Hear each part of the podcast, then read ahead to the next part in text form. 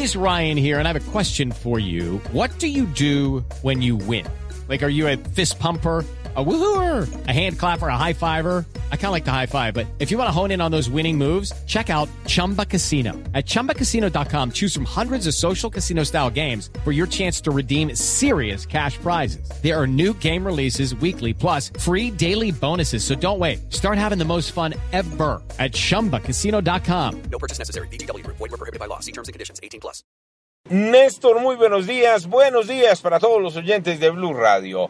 Vamos a hablar de los hechos más importantes ocurridos en Bogotá, una madrugada pasada por agua y un turno lleno de atracos en la capital del país. Comenzamos en el conocido centro comercial Unicentro en el norte de la ciudad porque tres criminales se atrevieron a ingresar a un local comercial, una joyería ubicada dentro del centro comercial. Allí sacaron un arma de fogueo intimidaron a tres personas, las encerraron en una habitación y se llevaron nueve relojes avaluados en 491 millones de pesos. Lo cierto es que cuando los delincuentes salían del centro comercial, la policía del Calle Unicentro los interceptó, los capturó y encontró que las tres joyitas también habían robado en la ciudad de Caracas en Venezuela y que acababan de salir de una de las cárceles del país hermano. Lo cierto fue que los criminales fueron trasladados hasta la URI del sector de Palo Quemado, donde permanecen retenidos los ciudadanos venezolanos.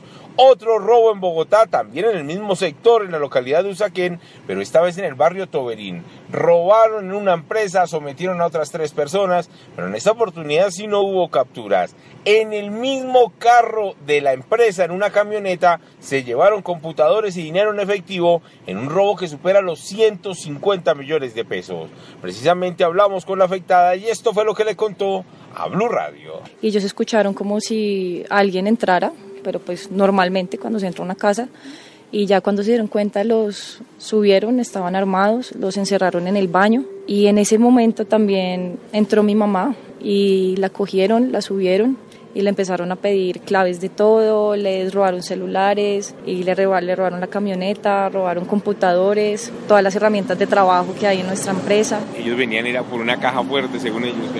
Sí, pues les decían muy repetidamente que que dónde estaba la caja fuerte, pero pues nosotros no manejamos eso. Se robaron una chequera que estaba completamente firmada, se robaron joyas y, la camioneta, pues de hecho mi mamá, que fue la última eh, que llegó, dijo que ellos venían en otra camioneta muy similar. La policía investiga con las cámaras de seguridad cercanas, ya que los criminales se llevaron las cámaras de la empresa, se llevaron todo el sistema de monitoreo y dicen que conocían perfectamente lo que había en este lugar. Edward Porras, Blue Radio.